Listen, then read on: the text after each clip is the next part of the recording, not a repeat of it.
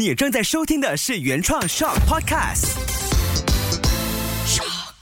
那如果现在在你面前是小时候的你自己，你会跟他说什么呢？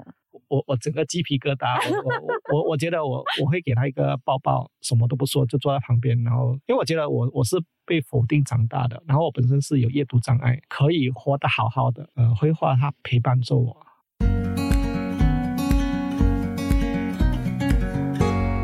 月的育儿天地，欢迎收听秋月的育儿天地，搞懂孩子不费力。我是秋月。那这一期在我们的育儿天地现场呢，也有宝川老师。大家好，我是爱画画的大叔宝川。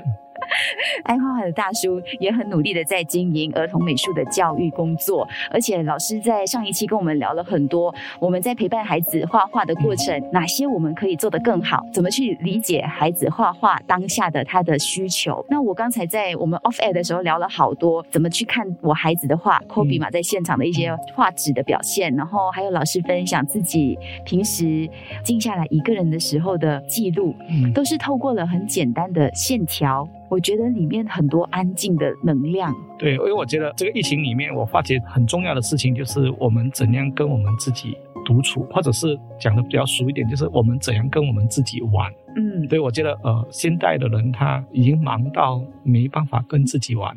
嗯，然后你要让你的孩子活泼，那个是更加不可能的事情。最后你就会很焦虑，然后你很急，你很想知道。答案和成绩。刚才老师在看 Kobe 的好几张画纸的时候，我其实也在偷偷的学习。哇，原来老师是看很多的细节。而且你不会一直问老孩子问题，你这个到底在画什么啊？你因为我们大人很喜欢跟孩子一直好像有对话，就会忍不住一直问问题。对，会有问题。但是老师刚才过程是没有问问题，但是你却是很细心的看到了细节，甚至也可以感受到他现在内心的一些转变。我常说的就是欣赏儿童画，他必须要大小眼，大小眼，大小眼，对，呃，大眼看整体。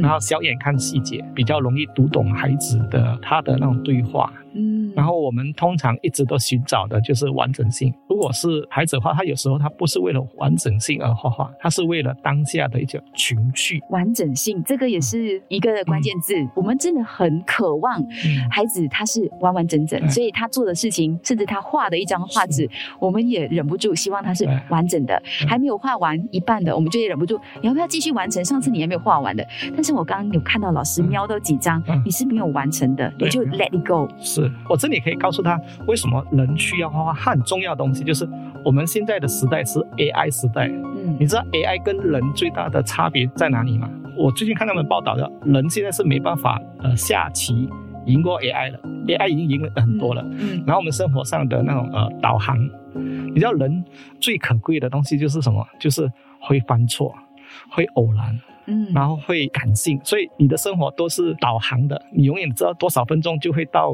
家或到公司。这样为什么你不会失踪？就是我觉得人里面有时候我们会捞图，捞了其他的，看一个夕阳西下，然后什么都不做，就是看那个那很漂亮的夕阳。AI 不会做这个事情，是对，这个也是另外一个生活的反面镜。因为其实你刚提到那个导航的，有时候我也会。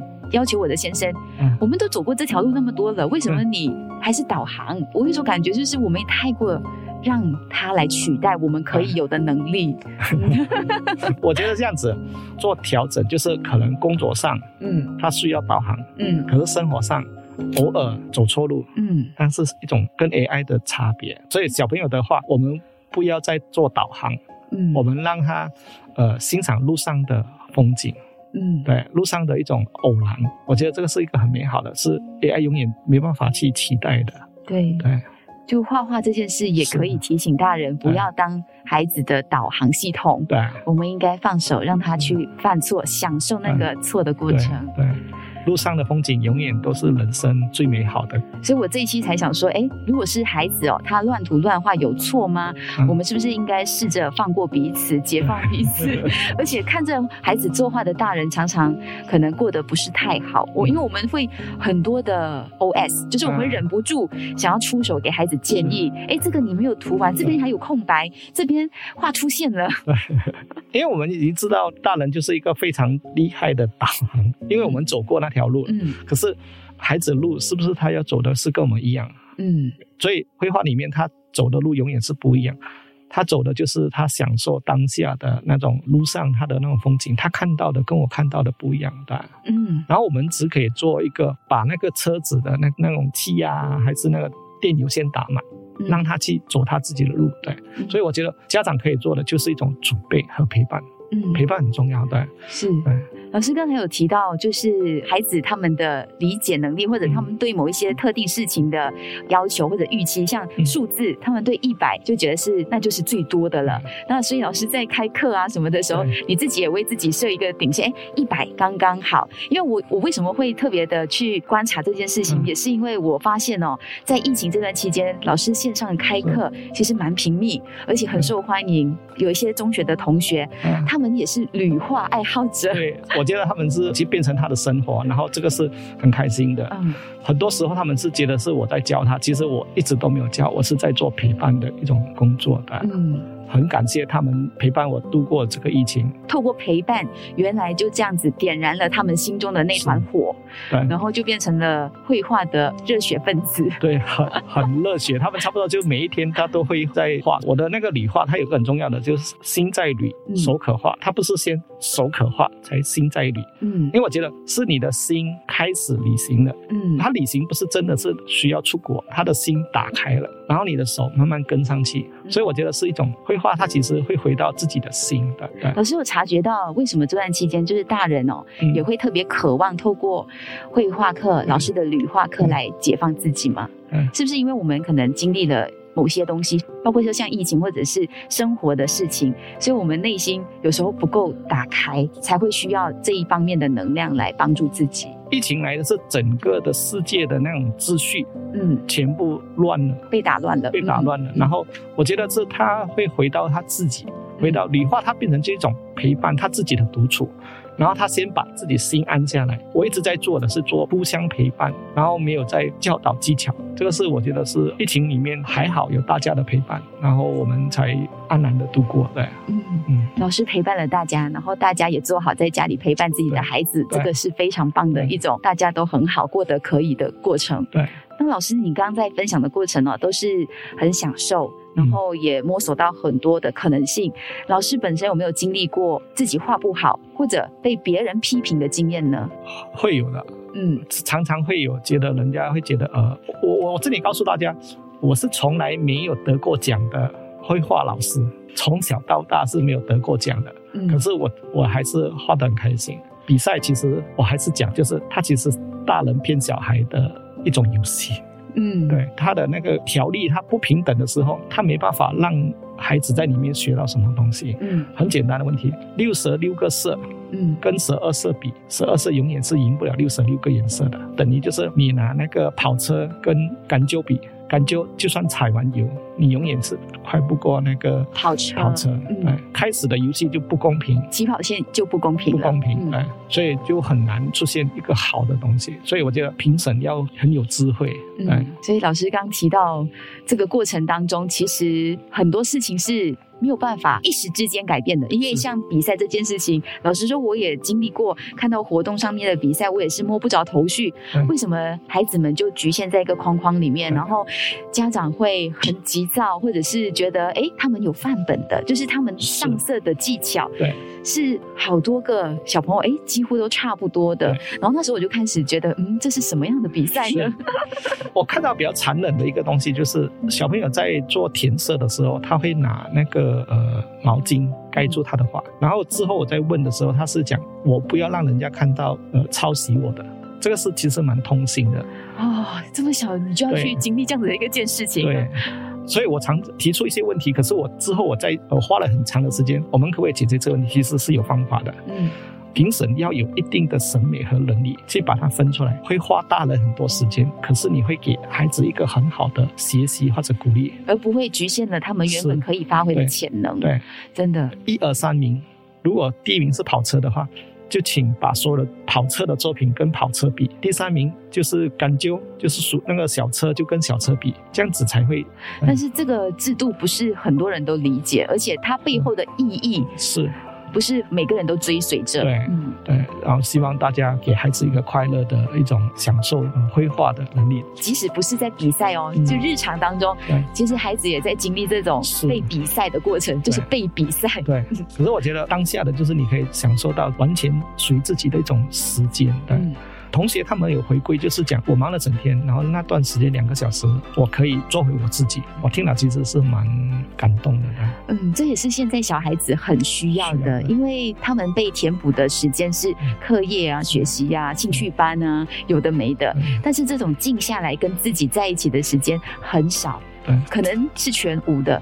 嗯像可能 Kobe 嘛，你喜不喜欢什么都不做，跟自己在一起而已呢？喜欢什么事情是让你喜欢的？那段期间你做什么？什么期间？跟自己在一起的时间？我知道，做 LEGO、嗯做 LEGO，还有，还有呢？画画、嗯，还有吗？看电视。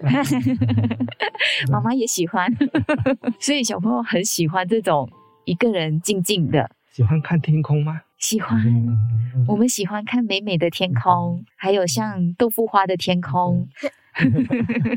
然后现在弟弟也被他影响，啊，弟弟也喜欢做这些事，嗯。他很珍贵，因为以后他大了之后，他也懂得原来他也可以像宝川老师这样，空闲碎片的时间或等候人的时间，嗯。就静下来拿一张纸跟笔嗯。就可以解决了。我觉得这个是一个上天送给了我的礼物，然后我希望把这个礼物送给更多的呃理化同伴的。嗯，嗯。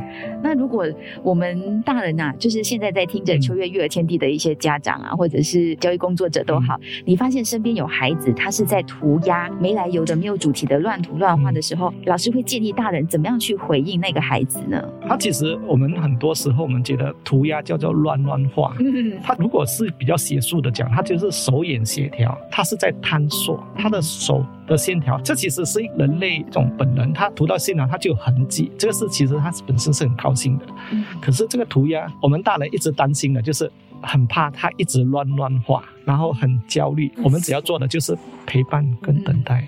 他就好像吃饭，如果他吃饱了，他就会变成另外的东西。嗯他得到满足了，我觉得是我们没有时间给他去满足，他嗯他满足了过后，他就会提升。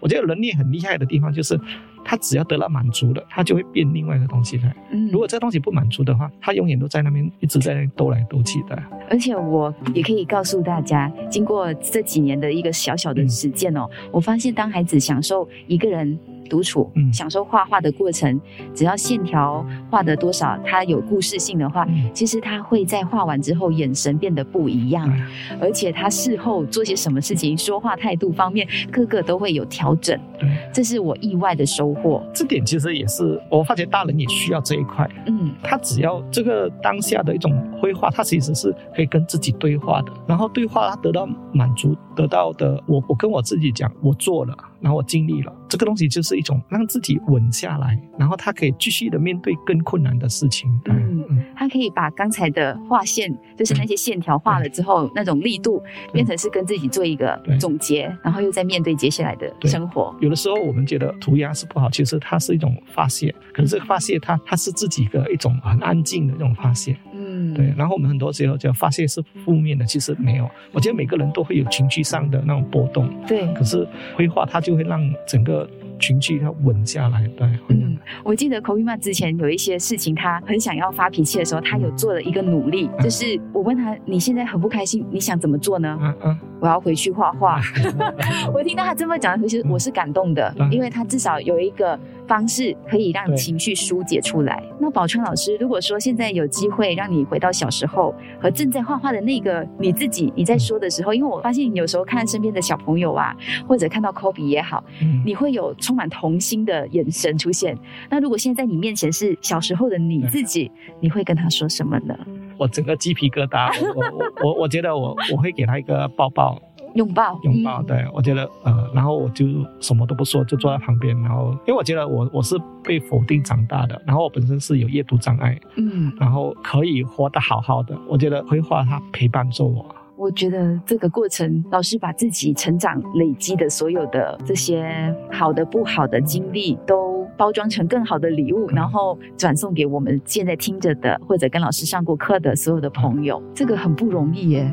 除了画画，老师还有做了哪方面的努力呢？因为我本身我觉得图像它是是我对这个世界的一种对话，然后我的文字或者数字都不大好。我觉得每个人都需要找到自己的舞台，嗯然后享受你自己的舞台。可以的话，就跟人家分享同乐。我们现在很多时候我们会一直觉得要答案，嗯要快速的答案，然后我觉得少了一种陪伴和拥抱。对。老师，你的家长群哦，就是你的小朋友的家长们呐、从老师在教学的过程当中，他们有没有给过老师一些反馈呢？就是从老师提醒他们不要强求有什么答案，不要都要完整性，这些我们刚才听过的一些重点，其实对我来说是很好的提醒。